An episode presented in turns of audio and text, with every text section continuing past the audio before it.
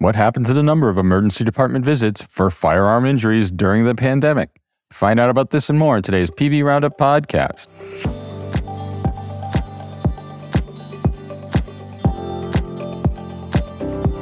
We'd like to hear from you. Are you a doctor, nurse, pharmacist, or other medical professional with a great journey to medicine story? Tell us your story of how you got started in a medical career for an opportunity to be featured on the podcast. Send an audio recording of up to four minutes of your journey to medicine story and include your name, degree, specialty, practice setting, and location. You can also submit a text version of your story and we can read it for you. Email your story to us at editorial at pvroundup.com for a chance to be featured on a future episode. I'm your host, Senior VP Medical Director Dr. Tim Wright, coming to you today from the Pioneer Valley in Western Massachusetts. Here are today's stories.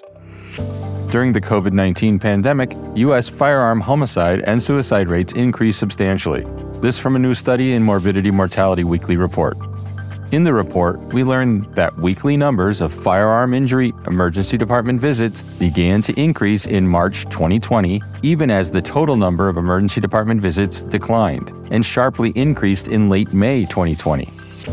Compared with visits during 2019, visits jumped to 37% in 2020, 36% in 2021, and 20% in 2022. Gun injuries rose similarly for men and women over the past three years, while the largest proportion increase occurred among children younger than 15, and a subset that remains a small fraction of the overall problem. In 2022, gun injuries tapered off, but were still 20% higher than before the pandemic.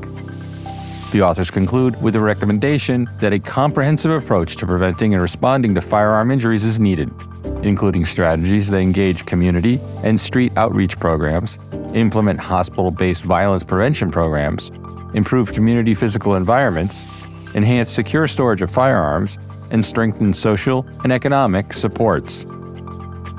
In our next story, we learn that supervised exercise therapy is safe and effective in improving symptoms among people with chronic heart failure with preserved ejection fraction, with comparable or better results for improving exercise capacity compared with supervised exercise for those with reduced ejection fraction.